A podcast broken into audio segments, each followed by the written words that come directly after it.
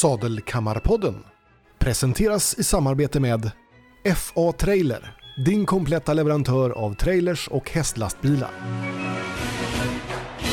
Och Horse Cab, uthyrning av hästlastbilar för B-körkort.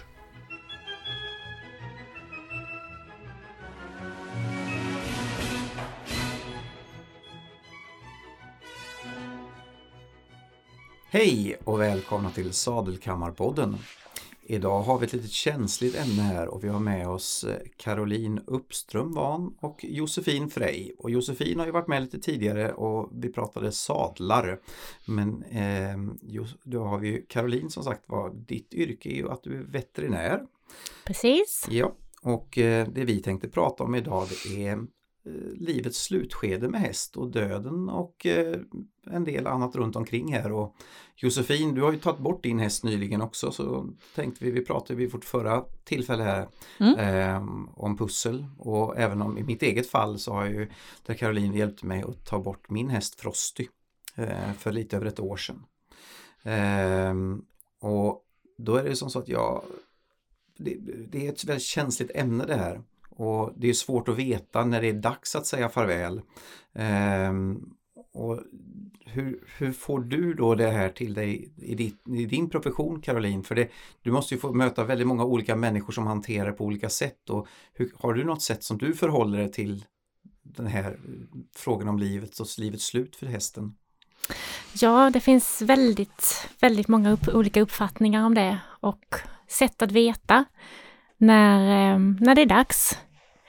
Det kan vara så att man vet alldeles med säkerhet med detsamma. Mm. Eller så blir det en process. Ja.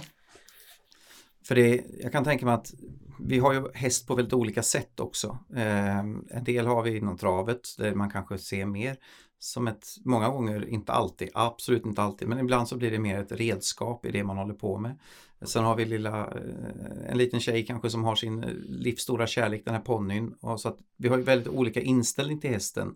Um, och jag kan tänka mig att det kan inte vara lätt heller för dig då komma, för vi är ju alla olika som person hur vi tar det här. En del är upprivna och en del eh, tycker att det är, ja ja, nu är det dags för nästa häst. Så att, finns det Finns det någonting som du tycker är liksom någon riktmärke så här, när, som du säger själv på hur du ska veta när hästen åldras och sen när det är dags att ta bort en häst? Och... Det är som vi sa förut en, en process det där. Och den processen är väldigt olika för olika personer. Mm. Om det är en äldre människa som har haft sin, sin häst väldigt länge. Eller om det är den gamla, gamla ponnyn som eh, lär upp sitt femte, sjätte, sjunde barn att rida. Eh, och det är dags att säga adjö. Så att det, det varierar väldigt, väldigt mycket. Ja. Och också vilken insikt man har i det här. Om man eh, kan känna av när det är dags själv eller om man eh, behöver ta hjälp. Då kan man ju ta hjälp antingen av, av sin veterinär med regelbundna kontroller och, och så. Och sen så kan man ju be sina stallkompisar Ja, för det, det, är ett väldigt bra tips att man får några utomstående ögon. Även om det är svårt, eh, svårt att ge råd i det skedet så är det ändå svårare för dig själv många gånger som sitter mitt i det. Precis. Och det kan vara väldigt svårt som stallkompis att mm. ge den synpunkten också. Men någonting jag måste säga som, som jag uppskattade väldigt mycket för vi hade ju en väldigt lång kontakt angående min häst Frosty ja. innan det väl blev dags. För att, men till slut, du sa ju faktiskt till mig att nu är det nog inte värt att fortsätta göra fler kontroller här för att eh, det blir inte bättre utan det kommer tvärtom bara bli sämre. Vi höll ju på i två och ett halvt år från ursprungliga skadan tills att beslutet togs att ta bort han. Och, eh, jag vet du sa det här med tvågradig hälta. Eh. Precis, man har en rekommendation som, eh, som man kan hänga upp det på för att få någonting att liksom, hjälpa till att ta beslut. Mm. Det är att de får inte vara mer än tvågradigt halta i trav rakt fram Nej. Då är det inte okej okay, enligt djurskyddslagen att eh, behålla dem, inte ens att gå bara i en hage. Eh, utan att de ska så pass Ja, för det här är ju någonting konkret som man ändå kan ta fasta på när det börjar bli dags. Precis, då är det inte bara känslor och inte bara uppfattningar. Eh, för det finns ju också så att det är väldigt många människor runt omkring som har åsikter och uppfattningar. Eh, av alla slag. Det är beslut. inte lätt att ta ett beslut och det är inte lätt att eh, stå emot heller. Eh, för det är inte alltid som, som det är dags Nej. heller, bara för att hästen är gammal, absolut inte. Och om vi nu tar det mer kliniska i så fall och går in på den biten. Vad, vad, finns det för olika sätt som vi kan då hjälpa vår kära häst att gå vidare i så fall när det väl, när man kommer till det beslutet? För vi har ju olika sätt och så här, vad, hur ser, vad finns det? Kan du gå igenom dem? Du tänker på själva, själva avlivnings... borttagandet och ja. så, för vi kan göra på olika sätt. Man kan ju åka till eh, slakteriet till och med. Och ja, det kan precis. ju vara trotjänaravlivningar och sådana här. Precis, ett, som du nämnde, ett alternativ är att åka till slakteri. Mm. Då ska ju inte hästen vara uttagen ur livsmedelskedjan och man ska själv känna att det är okej. Okay. Ehm, och det är ju så för en del Mm. Att man vill, vill, ha det så. Ja, för min del så var det aldrig en tanke men det är ju det viktigaste är att man själv har tänkt igenom sitt beslut och, och, och grundat det i någonting som man har gjort en reflektion. Sen så lägger jag inte värde i hur folk beslutar men att man ändå tänker efter. Och för slakteri är ju en ganska, ganska otäck tanke egentligen att min kompis ska åka dit. Ja, på ett sätt. Eh, samtidigt så kan man ju se det som att det inte blir något matsvinn mm. i en värld som svälter stora delar. Mm. Så det, ja, det, det finns så, det finns så många aspekter. Men man måste själv känna efter hur, um, hur man vill ha det själv. Både ja. hur man vill göra själva proceduren, men även uh, hur man har rent praktiskt möjligt. Om man står i ett eh, stall på en ridskola så kanske det inte är bästa alternativet att man gör det hemma. Nej. Utan då kan man åka in till en klinik och få Precis. hjälp där och få lämna hästen där. Mm. Annars så kan man få eh, eh, att det blir som en, man kallar det för trotjänaravlivning, att mm. hästen får bli kvar hemma. Som jag själv valde. Ja, precis. Eh, att det är en veterinär som utför det. Mm. Eller så kan man ringa till Svensk Lantbrukstjänst mm. som då eh, både utför avlivning och tar med sig kroppen efter. För jag gjorde en kombination av de här två. Precis, kan man också göra, att det är en veterinär som avlivar mm. och sen så blir kroppen hämtad.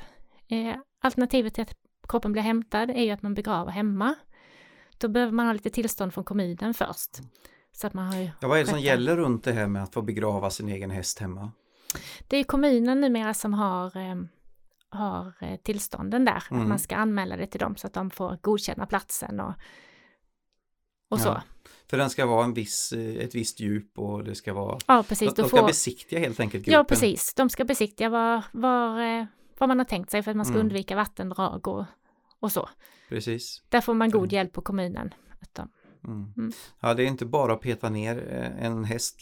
Den är liksom, det är ett ganska stort djur och det, det blir konsekvenser som sagt var för det, när en kropp förmultnar så är händer ju vissa saker runt omkring. Ja, det är inte så att, så att, man står och handgräver heller. Nej, utan du då behöver är det ju, maskin. Du behöver maskin. Mm. För det blir, och det är det som är skillnaden mellan mindre sällskapsdjur och hästarna, att mm. det blir så stor, stor procedur mm. omkring det. Eh, I själva de här, för jag själv vill ju verkligen ha trotjänaravlivningen just att för jag klarar inte av att det var en, att man tar bultpistol och det här var rätt upp och ner utan jag vill ju att han skulle få somna eh, så lugnt som möjligt. Men de här olika metoderna sen om vi nu går in på de makabra delarna men vad, vad har vi för alternativ där? Det är som du nämnde bultpistol. Mm. Eh, det går fort det också. Mm. Och sen är det faktiskt så att i vissa situationer, om, den, om man nu ska säga att det var en mer akut situation, mm. då är det enda alternativet man har. Yeah. Eh, av praktiska skäl. Annars så kan man välja, om det är då en trotjänaravlivning, att man väljer att sätta kanyl och eh, göra en medicinsk avlivning. Mm. Och då eh, somnar ju hästen mer. Det, ja. Ramlar omkull när det ja. är på slutet, för det var ju, han stod ju upp ända in i det sista. Mm. Ehm, och det är ju också väldigt tufft, men i min värld, och det här lägger jag ingen värdering på hur man väljer, men i min värld så ville jag vara där och hålla in i det sista. Vilket var extremt tufft. Eh, det absolut jävligaste jag gjort. Men ja. eh, samtidigt så uppskattar jag väldigt mycket hur du höll mig i handen genom det här bokstavligt då. Det var, eh, det var tufft. Och även om det är tufft så ska det ju, man försöker att göra det så fint som möjligt för, ja. för djuret som utgångspunkt, att det blir lugnt. Ja. Det tycker jag är det allra, allra viktigaste. Att det blir ett lugn över det.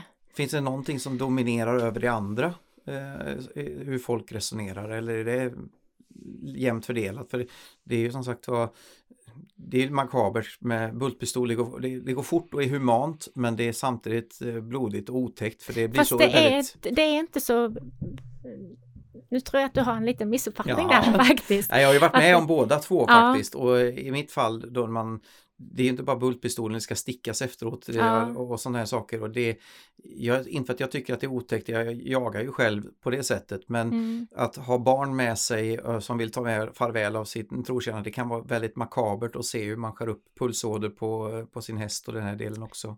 Ja, och samtidigt så är det så väldigt ögonblickligt mm. det också. Det är extremt så ögonblickligt. Det, det, och där lägger jag inte heller några värderingar i det, utan det, det måste få vara hästägaren som mm. som bestämmer i den mån det fungerar rent... Eh, ja, liksom... Det enda man kan säga egentligen som du lägger värde i det är just att det ska ske så humant som möjligt. Ja, så humant som så, så lugnt och fint som möjligt. Mm.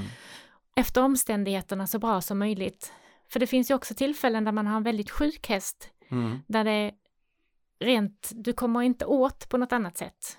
Liksom, du kan ha en liggande häst med brutet ben då kanske du inte ska, då ska du inte hålla på och Nej. trassla och sätta kanyl och, och så, utan då, då tar du, och det är alltid från hästens utgångspunkt, mm. att det ska vara så lugnt och fint för, som hästen som mm. möjligt. Och så får man eh, försöka och, och, hoppas att det blir så bra som möjligt för djurägaren också. Ja, för det, just i det här fallet, jag har varit med om ond bråd död på det också. Vi var på en ridskola en gång för länge sedan och det var en häst i frusna hagar som hade smalbenet hade gått av och benet stod med benpipen åt alla håll. Det var riktigt blodigt och otäckt. Och den enda veterinären som var tillgänglig var extremt långt bort. Vi stod nog i tre timmar åtminstone och höll mm. den stackars hästen eh, och väntade då. För det var så illa så att djurägaren själv var inte på plats eh, mm. och vi fick inte tag i den, vi visste inte vad som skulle göras utan vi försökte stå och hålla den så lugnt som möjligt och mm. eh, liksom skulle man kalla till polis, kunde de avliva med, med, ett, våda, med ett nådasvott men nej det gick ju inte heller utan det var en väldig cirkus, det var otäckt. Så att jag har ju sett både och vad som kan hända. Eh, jag föredrar ju definitivt man kan planera lite grann. Ja, absolut. Det är ju att föredra om det ja. är möjligt. Eh, som sagt var det här att när hästen blir äldre och det, när det är dags eh, att ta farväl i så fall, för det, det, är ju svårt som vi sa att sakta förfallet av hästen som sker det, det, det, kan vara svårt att bedöma när det är dags och du sa att man ska ta tips av vän och så men eh, när du är ute och besöker, för du träffar ju de här människorna under väldigt lång tid, vanligtvis kanske under många års tid när de har sin häst. Eh, brukar du själv ge råd och rön till exempel för när det blir dags i så här fallet? Ja, det tycker jag nog att jag brukar göra. Att jag försöker vara rak i det hela, att eh, vara tydlig. Mm. Eh, och inte absolut men ja, vara tydlig, inte linda in det så Nej. mycket utan försöka prata klartext att att nu tycker jag faktiskt att det händer saker med din häst. Mm. Att vi... Så som du gjorde med mig helt enkelt. Ja. Att det var dags. Och det uppskattade vi väldigt mycket. För det är en, jag kan ju bara prata för dig och mig i och för sig, men jag säger man då. Man har ju tufft som det är och att få rakt på ett empatiskt sätt som vi också fick, det är ju viktigt. Det, det hjälpte oss jättemycket i alla fall. Mm. Så tack för det. Mm. Eh, ja. jag, jag eh, hoppas att ni tackar också de som hjälper er som vågar vara raka och ärliga. Ja, för det är tufft. Eh, det, det är som sagt för vi har ju tagit på oss det här ansvaret när vi skaffar djur. Eh, och i mitt fall som sagt vi tog ju bort Frost där, men du har även hjälpt oss att ta bort andra djur. Eh, sen, vissa fäster sig mer än andra, aldrig mm. det är något som är lätt, men eh, min häst det var det svåraste jag gjort, tveklöst. Och eh, som sagt, du Josefin, det är inte länge sedan, sedan du fick ta bort. Hur kom du fram till insikt att det var dags och hur gick det till? Eh, ja, hur kom jag till insikt med det? Eh, det har ju hållit på under flera år det här Eh, han blev ju pensionär då som 16-åring kanske. Han hade ju grav artros i sin hals eh, som uppdagades när han var 13. Och jag har ju ägt han sedan han var 4 och han blev 21 nu. Och eh, Eh, när han blev pensionär så fick han ju sköta hästarna i hagen eller eh, och vara ledare över dem då. Och eh, redan då började det ju sådär att ja, hur länge ska han gå som pensionär och hur länge klarar han det med sin hals och när är det dags? Och jag pratade redan då med Kina om hur, eh, hur kommer det gå till? Vad ska man göra? Ska man skjuta? Ska man spruta? Eh, och om man skulle se så att det var dags. Eh, för det är så mycket känslor inblandade så man vet ju inte om det bara är känslorna som talar eller om det är så som det är. Mm. Vad säger man? Eh, så jag har ju gått och tänkt på det här i flera år. Eh, och det kom till mig i somras egentligen. Vi har ju alltid gjort en koll på tänderna en gång om året. Kina har varit ute här och kikat och nu i sommar så var det lite löst och då kände jag bara att nu går det bara utför. Så nu är det ju liksom på sin vakt om man säger. Och sen eh, kom det bara till mig. Han hade varit lite sur eh, mot de andra hästarna och det här är absolut ingen sur häst.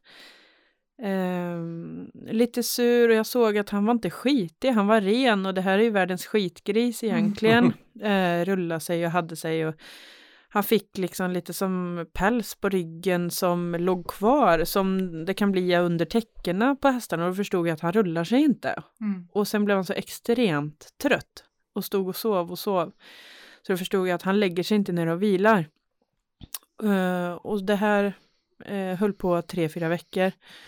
Sen en torsdagkväll så kom det bara till mig när sambon satt och klippte gräset att det är dags. Det är nu. Uh, så jag bara storböla och gick in till honom och bara det är, det är nu. Ja. Mm. ja, det är så, det här, just det momentet när man inser det. Ja. det är, jag känner mig som en bödel själv man, när man ringer samtalet man ska, och göra det här praktiska runt omkring. Samtidigt som man då, för helt plötsligt, det är en klar insikt och sen så är allt det tunga man behöver göra mm. eh, och hur det leder fram till alltihop. Jag kommer ihåg de här dagarna var ju vidriga. Mm. Eh, det, det, är ju ett otroligt tufft beslut vi står inför men de ger ju så mycket kärlek tillbaka. Uh. Eh, så det, det, är ruskigt jobbigt.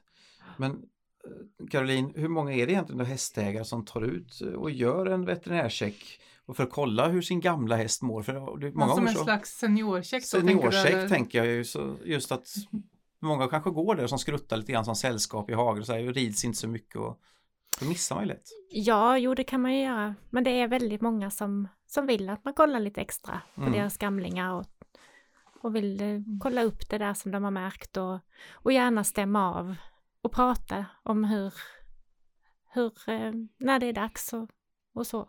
Jag kan tänka mig att du kommer, du får ju vara väldigt mycket psykolog också i det här fallet. Eh. Ja, och det finns ju aldrig några enkla svar. Nej. Och säga att nej men det här ska du gå på, utan det är mycket känsla och mycket individ och, och väldigt mycket vad djurägaren har för baskunskaper mm. mm. och erfarenheter sedan tidigare. Så att märka saker, det är ju inte allting man märker, små förändringar heller. Kan ju vara första så, hästen eller kan första vara första djuret. hästen och, och då är det alltid extra, extra, extra jobbigt att släppa taget. Mm. Att känna, för det är ju, och sen är det mycket som påverkar, det är ju, allting i livet påverkar ju. Det är ju inte ja. bara hästen ofta, utan det är ofta en helhet, hur man, mm. vad man har för livssituation precis då. Mm. Med andra saker. Ekonomi, arbete ja. och boende och allting ja, spelar ju in. och annan familj och hur man har det i övrigt. Mm. mm. Det är mycket som spelar in i, i besluten. Ja precis. Det går ju verkligen, det går det, det går inte, det är inte svart eller vitt på något sätt. Eh, om man får till exempel en förändrad situation, familjesituation, att man kanske måste flytta eller på något vis ändra. Man, det ska ju mycket till att man eh, kanske vill ge bort eller sälja sin gamla häst om den då är gammal. Nej, det tycker jag ju att man inte ska göra. Mm. Alltså har man en äldre häst så tycker jag inte att det är helt helt okej okay, känslomässigt att, att sälja den gamla hästen Precis. för att på något sätt kanske slippa ta det där beslutet. Precis. Det kan ju också vara så att man gör den varianten. Mm. Men- Kör strutsen helt Så enkelt. tänker jag också. Ja. Att för det, det känns bättre för mig i stunden. Ja, precis. Men och då tycker jag kanske att man inte sätter, sätter hästen i fokus. Precis. Utan att man ändå ska utgå från hästen, att det, det är dens bästa man ska ha, Mm. ha framför sig. Och ibland krävs det en hel por- del portion med mod för att bara ha hästens bästa. Ja, i åtanke. precis. Det gör det. Absolut. Ja, det är inte ett lätt yrke du har. Det är att vara rådgivare till alla olika människor och eh, du ska förmedla det här som du känner att hästen och de djuren du behandlar, hur, hur de har deras situation. Och sen så ska man behålla respekten för både liv och död. Ja. Att det är absolut inte bara att släcka ett liv heller. Nej, Utan det är, mm, det är mycket, mycket känslor med det också. Även för oss. ja. ja, det är klart det. Mm. Jo, jag Och vet. jag tänker genast då, får ni någon utbildning i detta? Får ni någon vidareutbildning i detta? Får ni någon stöd i detta? För det, är liksom, det är ju en enorm... Eh, alltså ska det bara läggas på att man automatiskt själv svarar upp till allt detta? Där tror jag det är kollegorna som kommer in. Att vi Ja. pratar en del om det och, och så. Mm. Eh, Ja, för det är ju krishantering du håller på med. absolut. Och när man pratar om krishantering för människor så är det oftast att man har en samtalsterapi eller samtalsstöd om det behövs efteråt. Men då får kollegorna ta den rollen. Ja, precis. Ja. Och det är viktigt om, som från sjukvården, om man har stått eh, i ett akutläge som har gått eh, dåligt eller var, upplevts dåligt kan det också. Mm. Så är det viktigt att man efter passet samlas kollegorna och pratar igenom detta under handledning. Eh, jag förstår att det är svårt för er men eh, att ha under handledning kanske. Ja, det förekommer nog inte Nej. så mycket faktiskt. Nej. Men däremot så, så kan det vara så vid tillfällen att, eh, att jag ofta pra, pratar med djurägarna efteråt. Om inte precis kanske då i stunden, Mm. men senare. Att man ändå försöker att bearbeta det tillsammans också. Mm. Mm. Man liksom pratar om att eh, hur det kändes och så. För det är ju inte, det är ju alltid svårt att förutsäga också exakt hur det kommer att gå till.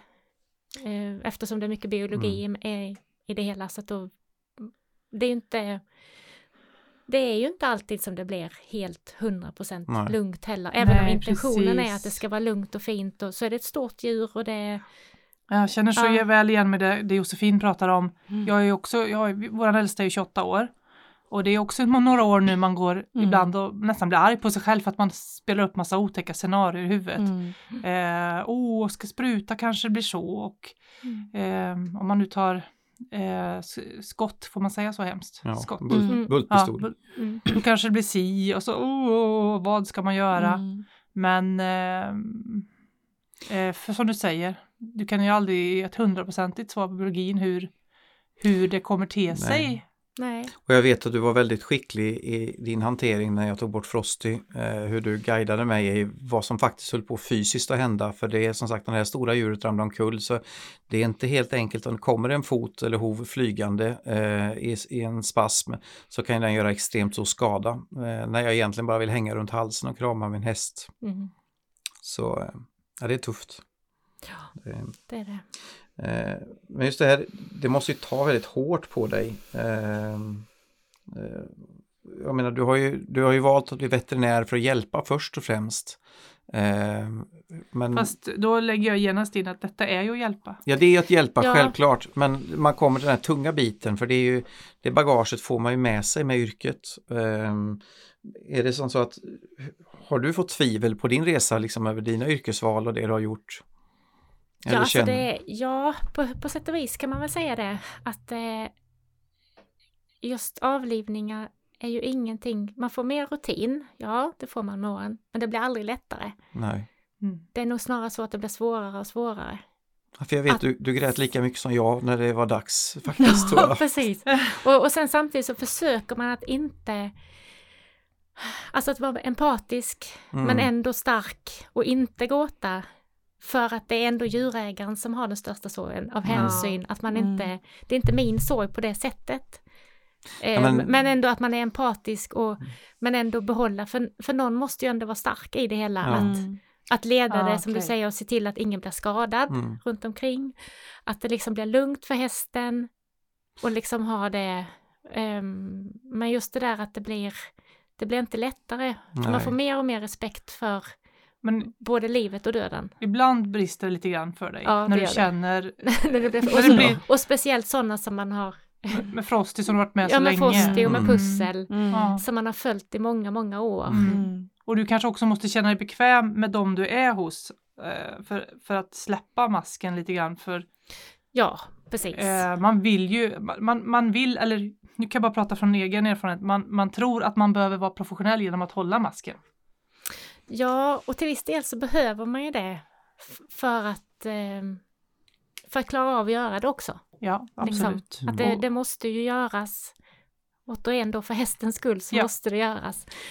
Och då eh, finns här- det ju inga alternativ. Liksom. Nej, och, men här har du ju någonting som är väldigt svårt egentligen för dig tror jag och du får svara på det men du är ju både djurägare själv och sen så hjälper du djurägare med dina egna djur. Hur hanterar du det här då? För jag har ju sett, sett hur du blir väldigt emotionellt engagerad i andras djur och din egen hur, hur kan du hålla distans till det här? Alltså det- när jag har valt, jag har valt att avliva mina egna djur själv en del gånger. En del gånger har jag bett kollegor. Eh, lite beroende på situation, om barn ska vara med eller inte. Mm. Och ehm, men där har jag ju ett extremt stort kontrollbehov Mm. själv. Ah, ah. Att jag vill Ja, inte släppa det, utan jag vill göra det själv för att jag vill göra det själv. Mm. Samtidigt som eh, eh, jag har tagit hjälp av kollegor också för att, för att vi ska göra det tillsammans. Liksom. Mm. Ja, du är ändå med. Ja, precis, Ja. jag är ändå Mm. med. Men har du några tips på hur man ska komma vidare efter de här tuffa besluten och alltihopa? Liksom, hur, är det tankar eller så som du kan dela med från din, dina aspekter? Jag tycker att man ska vara noga med att minnas, alltså Mm. att prata. Prata om alla glada minnen också, även de sorgliga Mm. och de roliga. Och minnas dem liksom. Mm. Väldigt bra Ungef- tips. Ungefär som alltså, Mm. en minnesstund. Mm. liksom. Ja, ja. Och att man kan prata om allt det där roliga och få berätta. Och att någon lyssnar. Ju äldre jag blir desto mer tycker jag om allhelgonahelgen som för mig inte, Mm. det kanske var en festhelg för mig förr i tiden, ursäkta. Nej Ja. men typ så. Ja men att minnas Eh, nu att det tycker jag det är, det är en fin, lugn, mjuk stund där vi sakta tillsammans går och sätter ett eh, minnesljus, Mm. Och, det pratar kan man, goda minnen. och det kan man göra även för sina djur. Mm. Ja, oh ja, det, det har vi såklart. gjort. Ja. Josefin, hur, hur har, har du någonting, hur har du hanterat det här med pussel och din bort, hans bortgång? Eh, jag har väl, eh, alltså jag pratar väldigt mycket om det och jag har inte svårt för att gråta. Eh, och det blir så, tycker jag. Det, man kommer i vissa situationer där det blir, eh, det kommer över en. Eh, och vi har gjort väldigt mycket på 17 år ihop. Och, så det är konstigt om det inte berör och jag tycker att det ska få göra det. Eh, man behöver inte hålla minen tycker inte jag utan eh, prata om det. Och Mm. eh, jag valde ju att göra med Bult, Mm. gjorde jag. Eh, också efter att ha frågat Kina många gånger och, och så får man ju känna själv vad, vad man vill. Och jag kände direkt att jag vill att han ska försvinna direkt. Mm. Ehm, så därför valde jag det. Ehm, och då, det var ju också det, hur kommer det gå till? Kommer han gå i vädret? Kommer han bara trilla omkull? Kommer han sprattla? Eh, lite så. Och det kan man ju aldrig svara på, men efteråt nu så eh, går man ju igenom varenda sekund jättemycket i huvudet, eh, Ja. hundra gånger om. Och Eh, många gånger får jag tillbaka den här känslan när jag ser Kinas bil komma och i efterhand nu har jag ju fått förklara för mig att det, jag, det som hände då, det var att jag fick en ångestattack. Mm. Mm. Att eh, jag och Pussel stod och väntade på Kina och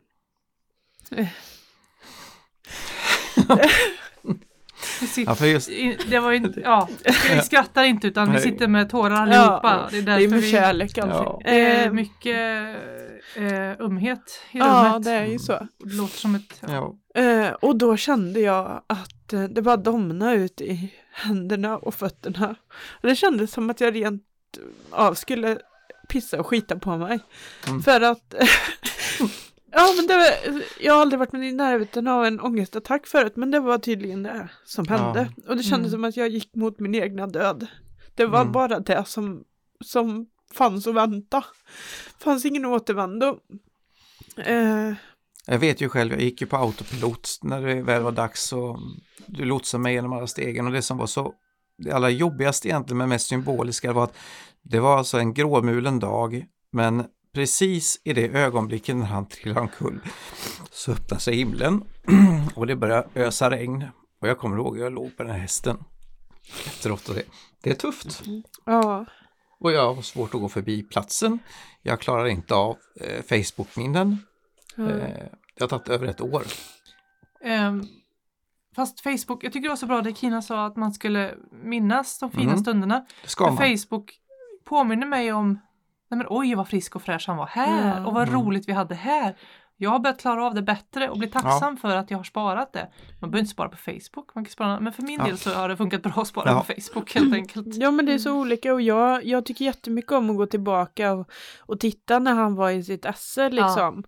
Um, och det skänker mig väldigt mycket glädje och, och just den här stunden när det skulle ske så Alltså det var så mycket ångest när det väl skulle ske och jag tycker det är viktigt att berätta om också för jag tror att det är många som kände som jag, hur ska det gå till, hur gör man i mm. detalj så? För jag... Ja, och du lyckades ju ändå genomföra det och vara med Ja, för Trots det, detta du berättar nu. Ja, det mm. har jag eh, känt i hela våran tid ihop att när det är dags ska jag vara med. Mm.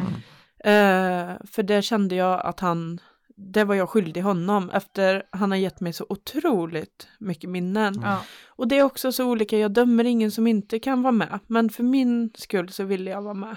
Mm. Det tycker jag är en viktig aspekt där, att, att faktiskt trycka på att det inte bara är för hästens skull. Och det är absolut Nej. inte tvunget att man ska vara med, det är ett eget val.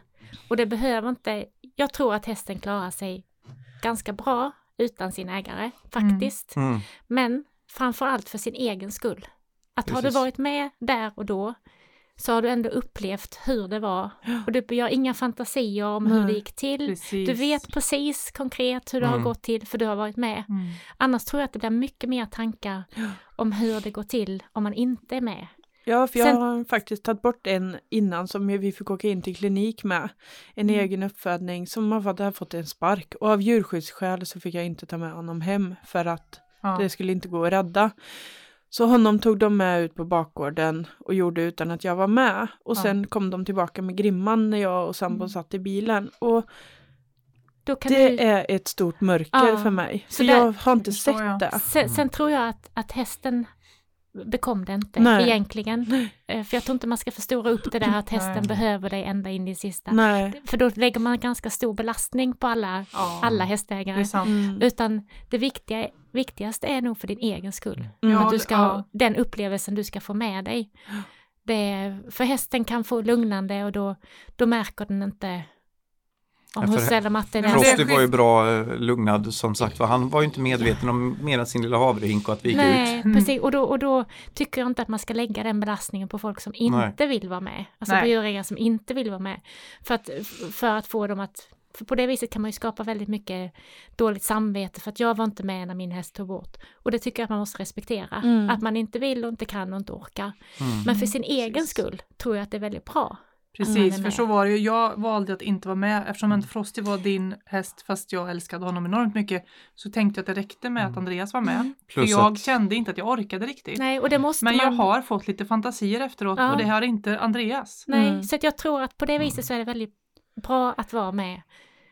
Mm. För sin egen skull. Mm, för jag ser framför mig jag är lite kontrollmänniska då, så mm. jag, ville, jag ville också se att han verkligen inte levde mm. när de körde iväg honom. Ja. Mm. Det är sådana där konstiga fantasier man fick. För det, så där kände jag med, med Arvid då, som han hette, att gud, tänk om han lever, tänk Precis. om det är någon som har tagit honom liksom och, ja. och gjort det jag inte fick göra, alltså rädda honom. Och, men här nu se, såg man att uh, han är borta. Och jag, mm. ja det var det kändes väldigt naturligt helt plötsligt då, precis som när hundkompisar får säga hej då till sin hundkompis som ligger död. Liksom. Mm. Det kändes eh, som Och- att hela min kropp även förstod. Om man har barn med i bilden så tycker jag att de ska få, Mm.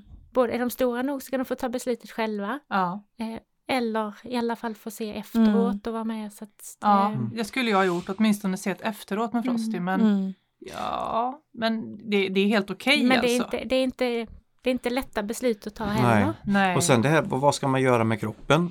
Det är också nästa det grej. var också eh, precis. För att i mitt fall så Vi var var det ju att, också helt oense om det. ja, Men det var Andreas häst så att hans vilja fick vinna. Mm. För mig så var det ju det att när hästen är död så är hästen död. Jag behöver inte ha den här tussen från svansen eller manen. Mitt minne, det, det, den biten tycker jag, Du, den där kan behöv- ingen ta du ifrån ville mig. inte ha av någon anledning tror jag. Nej, jag vill Du inte, klarar inte jag klarar inte av att, ha, att bli påmind på det sättet. Utan eh, när hästen är död så lider den ju inte. Så, så ser jag det. Mm. Eh, och här lägger jag heller ingen värdering hur andra ser Nej.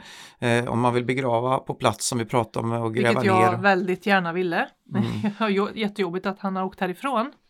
Medan du kände att det är skönt att han åkte härifrån så att du inte behöver begrava Mm. hela hans kropp. För det tyckte du kändes Ja, jobbigt. för jag vet att jag själv hade grävt det här hålet. Jag hade själv stoppat ner den i den eftersom jag har en egen grävmaskin här hemma. Så det hade blivit på min lott att göra det här. Ja. Mm. Och för mig så var det för tungt att eh, göra det här fysiskt. Mm. Men som sagt, jag lägger ingen värdering i det för andra hur de vill göra. Eh, Men eh, man kan kremera och det finns många olika sätt. Eh, Men som sagt, hästen lider i alla fall inte. Det är ju min fasta övertygelse. Utan det är ju du som ägare, djurägaren. Det är vad som är bäst för dig som jag ser det. Och Men när vi, nu pratar, när vi ändå är inne på ämnet, eh, att gräva ner på egen mark eh, krävs ju tillstånd. Eh, från kommunen är det väl bara numera då. Ja, precis. Eh, och eh, det kan man få ganska fort har jag läst på, så man inte tror att det måste ta flera veckor. Nej, de brukar ha någon eh, handläggare som kan ta det väldigt akut. Att de Mm. förstår att det här är bråttom Mm. och så. så att, Ja. Och sen har vi väldigt bra firmer som kan komma och hämta. Om man då Ja. som Andreas inte orkade, ta eller den delen. orkade, jag menar klarade av. Mm. ja, eh, ett precis. alternativ var att hyra in någon förstås. Det jag kan rekommendera om man väljer det här alternativet som Lantbrukstjänst kom till oss då och tog och lyfte på att det kan vara ganska god idé som Kina rekommenderar med att inte vara närvarande för det är en makaber syn när man tar en kran och hissar upp den här Mm. döda hästen Det, det, och lägger på andra. den så att delen tycker jag inte att man behöver vara Nej, på. det behöver man inte ha kvar Nej. som minne Nej. och jag är tacksam för det rådet. Mm. För det, mm, vi gick in och grät på kontoret istället och Mm. så fick eh, han göra sitt. Och du Josefin, eh, fick du hjälp med gräv, grävandet Mm. hemma så du inte behövde göra det själv? Mm. När allting var klart så åkte jag till eh, mina barn som vi hade kört iväg till min syster. Eh, för jag ville, inte- jag ville inte att de skulle vara med. De är ganska små också. Ja, de Mm. är två och ett halvt och fem. Eh, och det räckte med att de såg att jag var helt förstörd. Och, och det är också väldigt viktigt att visa. Jag har inga problem att visa dem det, för ledsen är också en känsla och det måste de få lära sig i livet. Men jag ville inte att de skulle vara med där då, för jag ville inte, jag orkar inte vara mamma då, utan jag Nej. ville bara vara jag. Ja, så kändes det. Eh, Ja. så, eh, så jag åkte iväg, eh, Ja. gjorde jag. Mm. Men då, som för mig då, var det ju väldigt viktigt att vara med. Vara med för min egna del och eh, eh, det var skönt att se, det gick superlugnt till. Det var ju det man var så rädd för, var Ja, så, vi hur kom det aldrig skulle in på gå. hur det, Ja. alla dessa funderingar på om det skulle... Precis som man skulle sprattla Ja. eller så, för det tycker jag, det är sånt där som man går och tänker på. Eh, och det här var ju en stor och tung häst, han- 660 kilo tror jag han vägde. Mm. Och rejäl liksom, som du sa, vad sa du när vi låg där i gräset? Han är liksom som en sån här gammal arméhäst liksom. Ja. Ja, En riktig krigare. så. Mm. Ehm, och jag tänkte hur ska det gå när han ska liksom ner i backen från Ja. ståendes. Men så fick han ju lugnande av Kina först och han blev ju så otroligt trött alltså. Och då fick han ju Mm. samma dos som han fick när vi hade kollat tänderna och han klarar knappt av att Nej, stå upp Det är av också den. ett tecken kan man Ja. ju tänka. Och sen Ja. har jag bara ett minne av att min sambo står och håller i mig och han håller så jäkla hårt och det var, var väl för att han ville ju liksom vara hos mig så Ja. hårt liksom. Eh, så jag bara släpp mig, du måste eh, bara stå bredvid mig. Och så sa Kina att när det smäller så backar ni, då tar du med Josse och backar. Mm. Så jag höll i grimskaftet och sen ser jag bara Kina mäta lite snabbt och sen smäller det. Och då backar vi och jag släpper grimskaftet och då försvann all min ångest. Oj! Jag bara, det var bara borta. Mm. Oj! Jag Vad bra blev, att du berättar det Ja, också. jag blev så lättad och eh, det ska man heller inte ha dåligt samvete över och, och känna för att Nej, då visste jag ju att han var, han var väck. Han var helt borta och han bara tippade jättelugnt framåt och la sig. Ah. Eh, hände ingenting mer. Eh, så det gick, det var så värdigt det kunde bli. Eh, och det är också viktigt och, och jag har inte dåligt samvete över att eh, inte känna det efteråt utan jag, jag, som för mig var det ju viktigt att vara med då och då var jag med till slutet och sen så blev det jättelättnad. Då kunde jag sitta och klappa på honom och, och eh, han var fri kände jag bara. Mm. För han, han gick med så mycket smärta, mm. stelhet, alltså han var en mm. krigare. Han ja. var sådär, nej men jag har inte, jag har inga bekymmer, kolla på den där istället. Ja. Lite som var ju han och nu, nu var han fri kände jag. Mm. Så eh, Ja, för just det här med smärta, det var ju någonting som Frosty, han fick ju lida. Han, han var ju också en krigare i det fallet. Mm, att han, mm. eh, han höll sin smärta inom sig. Han bet och, ihop något så in i den. Ja. Det var det, det, var det vi gjorde, var extra jobbigt för oss att ja. verkligen veta. När det var han dags, ja, var ju en urmustang. Mm. Och det Här hemska, visar man inget i flocken minsann. Det hemska var att han hade ju två lägen. Det var att antingen så åt han eller också galopperade han. Ja. Det var, ja. han, han, hade inte mycket mellanläge. Eh, typisk röjninghäst antar jag.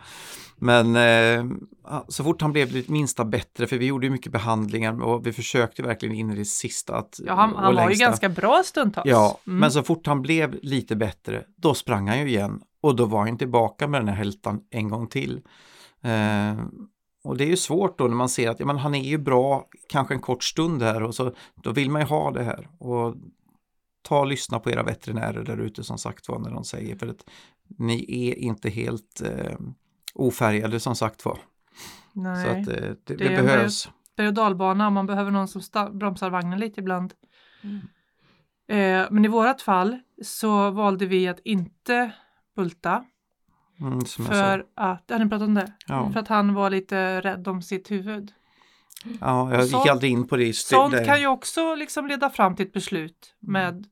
bult eller spruta. Tänker jag, eller mm. tänker jag fel? Ja, absolut. Det jag brukar rekommendera, eller vad man ska säga, innan, när man har ett samtal om det innan, för det är mycket frågor omkring hur det kommer till, gå till och hur man ska göra och så. Det är att man dels utgår från sig själv och mm. sen utgår från hästen och sen utgår från rent praktiskt, vad ska man göra med hästen efteråt? Vad ska man liksom, eh, var ska man vara någonstans? Finns det liksom, är det på en ridskola? Där det är väldigt mycket folk eller? Ja, det. Ja, det finns mycket, mycket sådana faktorer att ta hänsyn till också. Alla runt omkring, vilka ska vara med och, och så. Så att det kan också bestämma vilka mm. beslut man tar. Ja. Hur man vill göra. Det är så många aspekter ja, som ska inte, tas in. Vi kan inte ge svart eller vitt här. Det är, nej, nej, det är verkligen den individens mm. Eh, och just den situationen. Ja. Så att, ja. Ähm, det enda vi kan konstatera att det är tufft. Men, ja, eh, men vi måste. Vi måste. Vi har ju tagit på oss det ansvaret. Och det är svårt att släppa taget. Mm. Ja. Ja, för det, det, just det är det stora problemet, att det är så svårt att släppa. Eh, för det är vi som ska vara kvar och leva med sorgen. Och sen så ska det vara värdigt. Mm. Det ska vara ett värdigt liv som de Precis. lever och ett värdigt avslut. Tycker jag också är mm. jätteviktigt. Precis. Det kände jag också med, med det här med värdigt att eh, jag vill inte låta honom gå över vintern som vi pratade om att Tänk om det är så att han är så pass stel att han inte kommer upp när han har rullat sig eller att han har trillat i hagen så att ja. det blir akut. Utan då ville jag att det skulle vara planerat innan vintern kommer. Um, det är mm. också, det känns, här kändes lite hemskt i somras att tänka att, att man var tvungen att planera något sånt men sen gav det sig väldigt tydligt själv. Mm. För det, jag är ju i ditt läge nu eh, mm. att jag stundtals tror att nu är det några veckor kvar mm. och så plötsligt tänker jag nej det kanske är ett år kvar. Mm. Mm. Eh, och det, jag, jag skäms ibland för att jag planerar. Ja. Eh, och vill liksom, låt bara, jag vill bara få vara med honom. Han ska inte behöva liksom eh, ha en, en eh, ägare som eh, passar på allting det sista, det sista, det sista. Mm. Men varför inte egentligen? Mm. Ehm, ja, väldigt... Har du något, förlåt, nu vill jag vara lite egoistisk då och fråga Josefin, har du några tips på hur Nej. man Uh, nej, jag tror det är så individuellt och, och när man väl går i de där tankarna då är man så observant så att det, jag mm. kände själv att det bara kom till mig som en blixt från uh, klar himmel att det är nu det är dags och jag uh, smsar Kina direkt och bara ah. det är time. Mm. Uh, så det kommer komma. Jag, jag var så himla rädd för att jag inte skulle känna det själv. Eh, men vi är så himla medvetna om att det kommer ske och det är som en standby. Och mm. Så jag tror det kommer komma. Ja. Och vi har ju förmånen här att ha en fantastisk relation till våra distriktsveterinärer mm. och i vårat, ditt och mitt fall är det ju Caroline Kina. Mm. Eh, och det kanske är både en, en, en tyngd och en lättnad att ha eh, en sån här nära relation till dina djurägare. Det, det, kan bara tänka mig att det blir lite annorlunda som distriktsveterinär mot klinikveterinär men det, kanske, det är bara vad jag tror. Jag tror att mina kollegor på klinikerna har en minst lika nära relation. För jag menar som ja. med Fosti så var ni ju inne Absolut många, nära. Mm. Fick ni också en väldigt nära relation där och får eh, Sen just den här med att göra trotjänaravlivningarna i hemmiljö så blir det ju mera det vi lite, liksom. Ja, jag uttryckte mig lite konstigt, det var lite ja. så jag menade. Så att, att det är just man kan skicka ett sms till dig. Ja, och att man eh, följs åt ja. genom, genom livet och ser liksom. Mm. Eh, och det blir ju så att det blir ju mina Hästarna blir ofta mina vänner också. Ja, mm. Eftersom man träffar dem. från födsel till död ja, på ett precis, annat sätt som inte precis. alla klinikveterinärer är med på kanske. Precis. Så att det, det är um, tunga dagar de dagarna också. Ja. Mm. Samtidigt som det ger eh, glädje på ett sätt att kunna hjälpa dem. Mm. Att kunna ge ja. dem ett värdigt slut. Mm. Att liksom få det där, eh, ja jag upprepar värdigt för jag tycker att det är viktigt. Mm. Ja, att, precis. Eh, värdigheten. Att, värdigheten, att de får ett fint avslut, ett lugnt avslut. Eh, och att man inte det jag vill att man som djurägare ska få med sig är att man ska inte få den här känslan av att jag väntade för länge. För det mm. är, tror jag att många, alltså ja. det finns en del som känner att jag skulle gjort det tidigare. Ja. Mm. Och den känslan tung... tror jag att man ska försöka undvika. Mm. Ja. För det blir liksom inte så bra För det är en tung börda att bära. Det är en tung börda ja. att bära att känna att nej, men jag skulle gjort det tidigare. Jag kände så lite grann med våran första gemensamma hund. Mm. det var för länge. Jag var lite för egoistisk där. Och, mm. och det är väldigt lätt att hamna där. Ja. För det är klart att man vill ha kvar dem för evigt. Så är det. Ja, och det, det var, var lite som Josefin. Bebis. Ja, det var vår första bebis. Vi skaffade henne innan barnen. Mm. Eh, och hon var med på Precis allt. barnens uppväxt. Ja. Eh, och det var som Josefin sa förut. Ja, men nu är hon ju bättre. Mm. mm. Mm. Ja, men då kanske man kan ha någon klok kompis. Ja, fast inte bättre om man jämför med två månader sedan. Eh, nu var det inte mycket tid hon gick över, men man, nu när man tänker tillbaka hur, hur nej, det hade, det, det hade känts bättre och varit lite mer pro där. Mm. Så att säga. Mm. Men det är en svår balansgång. Det är en det jättesvår är... balansgång. Mm.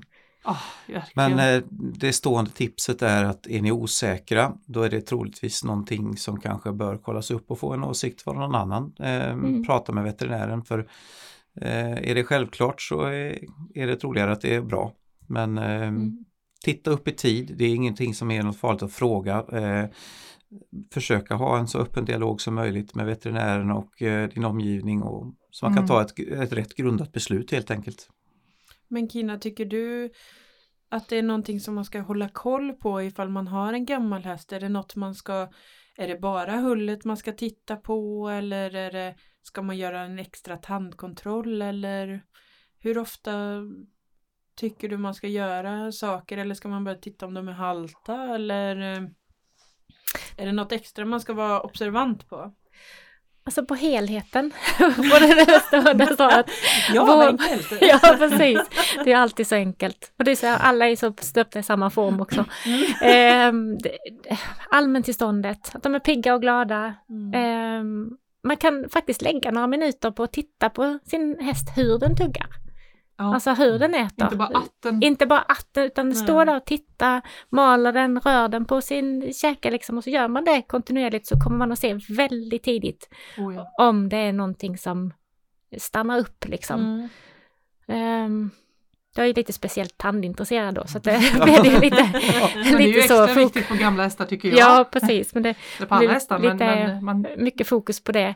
mm. Men eh, framförallt, ja att de håller hullet är ju en stor sak. Ehm, men allmäntillstånd, hur de tuggar, ja, hur de rör sig. Om man ser några, på mitt gamla sto som jag valde att, att ta bort. Hon hade en skada på ehm, ett ligament, eh, blev bara avelssto. Hon var ledaren i hagen. Men en dag så kom hon sist Mm. Mm. Ja, det är ju ett väldigt tydligt Mm. tecken. och det var hennes tecken. Mm. ja. Och då är, måste man vara så pass uppmärksam så man inte Mm. börjar bortförklara det här med att oj då, hon hann visst inte med idag. Nej, då talar hon om för mig att nu, Mm. Mm. Är det dags. Ja, och det var så tydligt som du berättade om pussel också. Mm.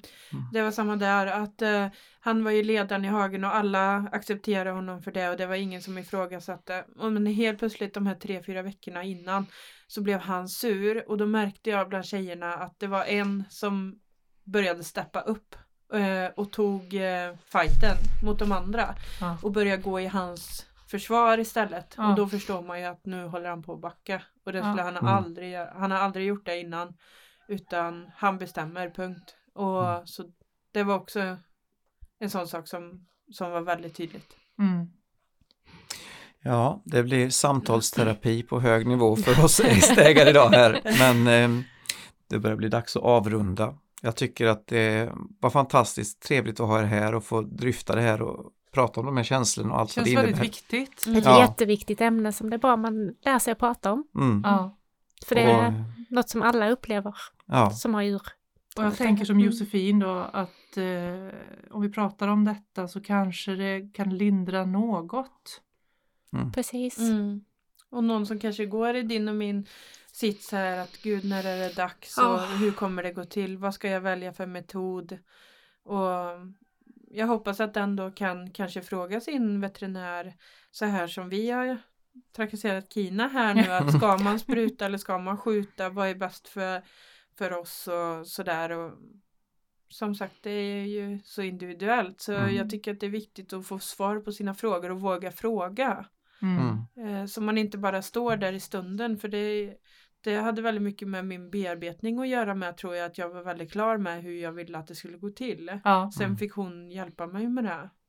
Mm. Och gjorde det på ett fantastiskt sätt. Ja, för det var Mm. just det stödet, det är, måste jag säga Kina, att det, det var fantastiskt. Ja. För du, du, du lotsade henne igenom och som sagt, vi grät tillsammans. Eh, och det är också det att du har upplevt det själv med dina Mm. egna djur. Det blir så personligt. Och, Ja. eh, men jag är jättetacksam och jag är så tacksam att ni ville komma och göra det här avsnittet för det är som sagt det är ett stort och tungt ämne. Eh, vi får se vad nästa avsnitt handlar om. Det, det kanske inte blir lika tungt men eh, jag hoppas att ni som har lyssnat tyckte att Jag det var intressant. tycker vi fick till det väldigt bra. Ja. Vi fick det inte så tungt. Nej, men det, är- alltså, det är kärlek, det Det är är värme. Ja. Eh, men eh, Jag är Varmt. jättenöjd med dagens avsnitt. Tack så mycket. Ja, tack så jättemycket. själva. Tack. Ja ha det gott. Sadelkammarpodden presenterades i samarbete med FA Trailer, din kompletta leverantör av trailers och hästlastbilar. Och Horse Cab, uthyrning av hästlastbilar för B-körkort.